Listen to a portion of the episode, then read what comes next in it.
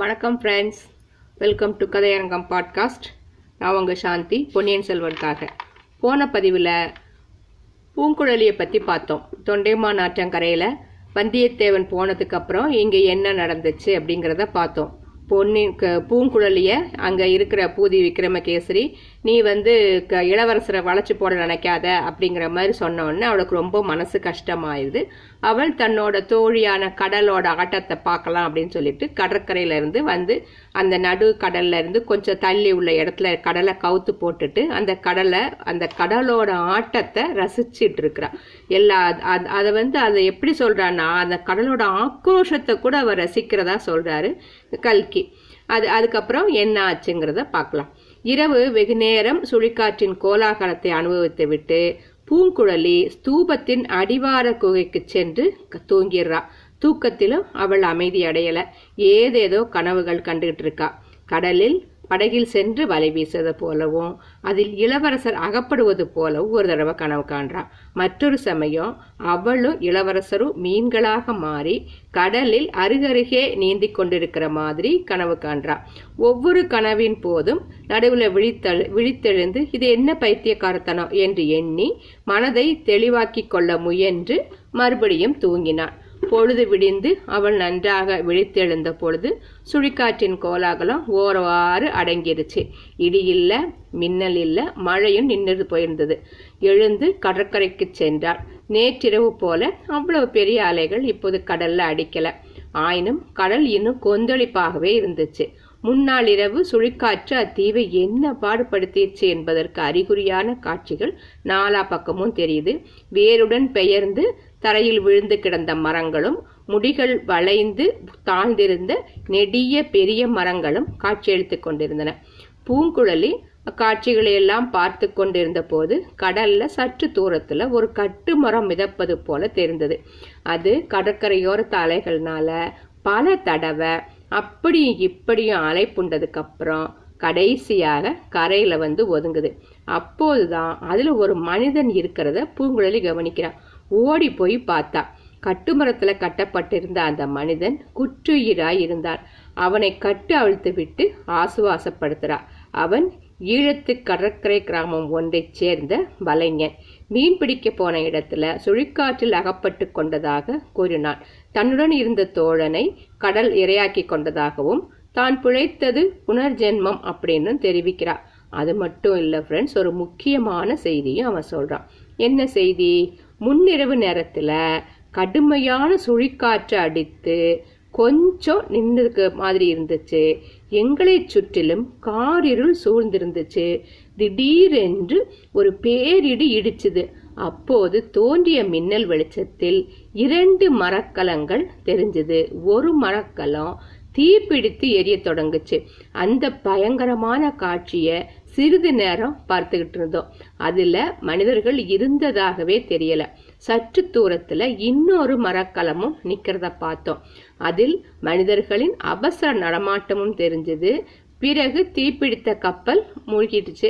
மற்றொரு கர மரக்கெல்லாம் இருட்டில் மறைஞ்சு விட்டது என்று அந்த மனிதன் தட்டு தடுமாறி சொல்றான். இதை கேட்ட உடனே பூங்குழலிக்கு இளவரசரை ஏற்றிச் சென்ற கப்பல் அவற்றில் ஒன்றாயிருக்குமோ? அப்படிங்கிற ஐயா உதிச்சுதான். அப்படி இருக்க முடியாது அப்படின்னு அவளே சொல்லிக்கிட்டா. கடலில் எத்தனையோ கப்பல்கள் வந்து கொண்டும் போய் கொண்டும் தான் இருக்கு. அதை பற்றி நமக்கு என்ன கவலை? ஆனாலும் தீப்பிடித்த கப்பலில் இருந்தவர்களில் சிலர் கடல்ல விழுந்திருக்கக்கூடும். இந்த கட்டுமரத்து வலைஞனைப் போல அவர்களில் யாராவது கையில் அகப்பட்டதை பிடித்து கொண்டு தத்தளிக்க கூடும் அவங்களுக்கு நம்ம ஏன் உதவி செய்யக்கூடாது? படகில் ஏறி சென்று அப்படி தத்தளிக்கிறவங்களை ஏற்றி கொண்டு வந்து கரை சேர்க்க கூடாதா என்ன? பின்ன இந்த ஜென்மம் எதுக்காகத்தான் இருக்கு? அவ்வளவுதான். இந்த எண்ணம் தோணுச்சோ இல்லையோ? பூங்குழலி படகை கவிழ்த்து நிமிர்த்தி கடலில் தள்ளிவிட்டால் தானும் ஏறிக்கொண்டாள். அவளுடைய இரும்பு கரங்களின் பலம் முழுவதையும் உபயோகித்து துடுப்பை வலித்தாள். கரையில் வந்து மோதிய அலைகளை தாண்டி அப்பால் போகும் வரையில் மிக கடினமான வேலையா இருந்துச்சு. அப்புறம் அவ்வளவு கஷ்டமா இல்ல வழக்கம் போல. சர்வசாதாரணமா அவளுடைய கரங்கள் துடுப்பை வலிக்க ஆரம்பிச்சிருச்சு. படகு உல்லாசமா ஆடிக்கொண்டு மெல்ல மெல்ல நகர்ந்து போகுது. பூங்குழலியின் உள்ளத்தில் குதூகலம் பொங்கியது. அவள் படகிலே வழக்கமாக பாடும் பழைய கீதம் தானாகவே புதிய உருவம் கொண்டது. அலைகளின் இறைச்சலை அடக்கிக் கொண்டு அந்த கீதம் அவளுடைய கம்பீரமான இனிய குரல் வழியாக வெளிவந்து நாற்றிசையும் பரவியது. அது என்ன பாட்டு? நம்ம ஏற்கனவே அவ பாடுறாளியா அவ சொன்ன மாதிரி பழைய கீதம் தான் ஆனா புது உருவ கொண்டிருக்கா. அலைக்கடல் கொந்தளிக்கையிலே அகக்கடல் தான் கழிப்பதுமேன். நிலமகளும் துடிக்கையிலே நெஞ்சகந்தான் துள்ளுவதேன். இடியிடித்து என் திசையும் வெடிபடும் அவ்வேளையிலே. நடனக்கலை வல்லவர் போல் நாட்டியந்தான் ஆடுவதேன் அப்படின்னு பாடுறான் பாய்மரக்கட்டையை பிடித்து கொண்ட இளவரசரும் வந்தியத்தேவனும் அலைக்கடல்ல மொத்துண்டு மொத்துண்டு மிதந்து கொண்டிருந்தார்கள். அன்று ஓர் இரவு தான் அவர்கள் அவ்வாறு கடல்ல மிதந்தாங்க. ஆனா வந்தியத்தேவனுக்கோ அது எத்தனையோ யுகங்கள்னு தோணுச்சான் அவன் சீக்கிரத்திலேயே நிராசை அடைஞ்சிட்டான். பிழைத்து கரையேறுவோம் அப்படிங்கிற நம்பிக்கைய அடியோடு இழந்துட்டான். ஒவ்வொரு தடவை அலை உச்சிக்கு அவன் போய் கீழே வந்தபோது இத்துடன் செத்தேன் அப்படின்னு எண்ணிக்குவானான் மறுபடியும் உயிரும் உணர்வும் இருப்பதைக் கண்டு வியந்தான் அடிக்கடி இளவரசரை பார்த்து என்னுடைய அவசர புத்தியினால தான் தங்களையும் இந்த ஆபத்துக்கு உள்ளாக்கிட்டேனேன்னு புலம்புறான் இளவரசர் அவனுக்கு ஆறுதல் கூறி தைரியம் ஊட்டி வந்தாரு. மூன்று நாள் நாலு நாள் வரையில் கடலில் இது மாதிரி மிதந்து பிழைத்து வந்தவர்கள் உண்டு அப்படின்னு அடிக்கடி சொல்லிட்டு வந்தாராம். நம்ம கடல்ல விழுந்து எத்தனை நாள் ஆச்சு? அப்படின்னு வந்தியத்தேவன் கேட்கிறான் இன்னும் ஒரு ராத்திரி கூட ஆகவில்லை நண்பா அப்படிங்கிறாரு இளவரசர். பொய் பொய் பொய் பல நாட்கள் ஆகியிருக்க வேண்டும் அப்படிங்கிறான் வந்தியத்தேவன். கொஞ்ச நேரத்துக்கெல்லாம் அவனுக்கு இன்னொரு கஷ்டம் ஏற்பட்டுதான். என்னது அது? தொண்டை வறண்டு போய் தாகம் எடுத்துச்சு. தண்ணீர்லயே மிதந்துகிட்டு இருந்தான் ஆனா குடிக்க தாகத்துக்கு தண்ணி இல்லை.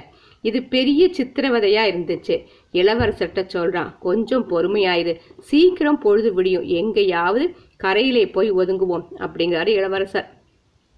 சிறிது நேரம் பொறுத்து பார்க்கறான் ஐயா என்னால் இந்த சித்திரவதையை பொறுக்க முடியாது. கட்டை அவிழ்த்து விடுங்கள். கடலில் மூழ்கிச் சாகிறேன் என்றார். இளவரசர் மீண்டும் தைரியம் கூறினாரு. ஆனா வலிக்கல. வந்தியத்தேவனுக்கு வெறி மூன்றுச்சு. தன்னுடைய கட்டுக்களை தானே அவிழ்த்து கொள்ள முயன்றார். இளவரசர் அதை பார்த்தாரு. அருகில் நெருங்கி சென்று அவருடைய தலையில ஓங்கி ரெண்டு அறை அறையிறாரு. வந்தியத்தேவன் உணர்வை இழந்துடுறான் மயக்கம் அடைந்துடுறான். அவன் மறுபடி உணர்வு பெற்ற பொழுது பொழுது விடிந்து வெளிச்சமாய் இருப்பதை கண்டான். அலைகளின் ஆரவாரமும் எங்கேயோ உதயமாகி அடங்கி இருந்துச்சு சூரியன் எங்கேயோ உதயமாயிருக்க வேண்டும். ஆனால் எங்கே உதயமாகி இருக்கிறது என்று பார்க்க முடியல. இளவரசர் அவனை அன்புடன் நோக்கி தோழா சமீபத்தில் எங்கேயோ கரை இருக்கணும். தென்னை மரம் ஒன்றின் உச்சியை சற்று முன்னால பார்த்தேன். இன்னும் கொஞ்சம் பொறுமையாயிரு அப்படிங்கிறாரு. இளவரசே என்னை கைவிட்டு விடுங்கள். தாங்கள் எப்படியாவது தப்பி பிழையுங்கள் அப்படிங்கிறான் வந்தியத்தேவன். வேண்டாம் அதைரியப்படாத. ஒன்ன நான் அப்படி விட்டு விட மாட்டேன். அப்படிங்கிறப்ப அவங்களுக்கு ஒரு பாட்டு குரல் கேட்குது ஆகா அது என்ன? யாரோ பாடுற குரல் போல் துணிக்கிறதே அப்படின்னு இளவரசர் உற்று கவனிக்கிறாரு. ஆம் அப்போது அவர்களுடைய காதுல பூங்குழலி படகிலிருந்து பாடிய பாட்டுத்தான் கேட்டது. அதுதான் அலைகடல் கொந்தளிக்கையிலே அகக்கடல் தான் கழிப்பதுமே நான் பாடிட்டு இருக்கல்ல அந்த பாட்டு. அந்த காப் கீதம் அவங்களுடைய காதில் அபய கீதமாக துணிக்குது உடல் சோர்வும் மனச்சோர்வும் முற்று முக்கால் பிராணனை இழந்திருந்த வந்தியத்தேவனுக்கு கூட அந்த கீதம் புத்துயிர் அளித்து உற்சாகம் ஊட்டியது. இளவரசை பூங்குழலியின் குரல் தான் அது. படகு ஒட்டி கொண்டு வருகிறாள். நாம் பிழைத்து போனோம் அப்படின்னு சொல்றான். சிறிது நேரத்துக்கெல்லாம் படகு அவங்க கண்ணுக்கு தென்பட்டது. நெருங்கி நெருங்கி அருகில வந்துச்சு. பூங்குழலி இது உண்மையில் நடப்பதுதானா? அப்படின்னு சந்தேகிச்சு செயல் இழந்து நிற்கிறார் இளவரசர் வந்தியத்தேவனை கட்டவிழ்த்து விட்டாரு. முதலில் தாம் படகிலே தாவி ஏறிக்கொண்டார் பின்னர் வந்தியத்தேவனையும் ஏற்றிவிட்டார் பூங்குழலி கையில் பிடித்த துடுப்புடனே சித்திரப்பாவையைப் போல செயலற்று நிற்கிறார் இத்தோட மூணாவது ரெண்டாவது பாகத்தை முடிக்கிறாரு கல்கி. என்ன எப்படி பாருங்க எவ்வளவு கஷ்டப்பட்டு கடைசியில கடவுள் அருளால பூங்குழலி கிட்ட சேர்ந்துடுறாங்க. பூங்குழலியாலேயே அதை நம்ப முடியல. அடுத்து என்ன ஆகுது என்ன பண்றாங்கன்னு அடுத்த இதுல பார்க்கலாம் ஃப்ரெண்ட்ஸ் உங்களுடைய பெருத்த ஆதரவினாலும் ஊக்கத்தினாலும் பொன்னியின் செல்வனோட ரெண்டு பாகத்தை நான் முடிச்சிட்டேன். இவ்வளோ தூரம் நான் வருவேன்னு நானே நினைக்கல. அடுத்தது இப்போ உடனே அடுத்த பாகத்தை இப்போவே ஆரம்பிச்சிடுறேன். ஆனால் அதுக்கு முன்னாடி என்னுடைய இந்த பதிவுகளில் ஏதாவது குறை இருந்தால் தயவுசெய்து தெரியப்படுத்துங்க.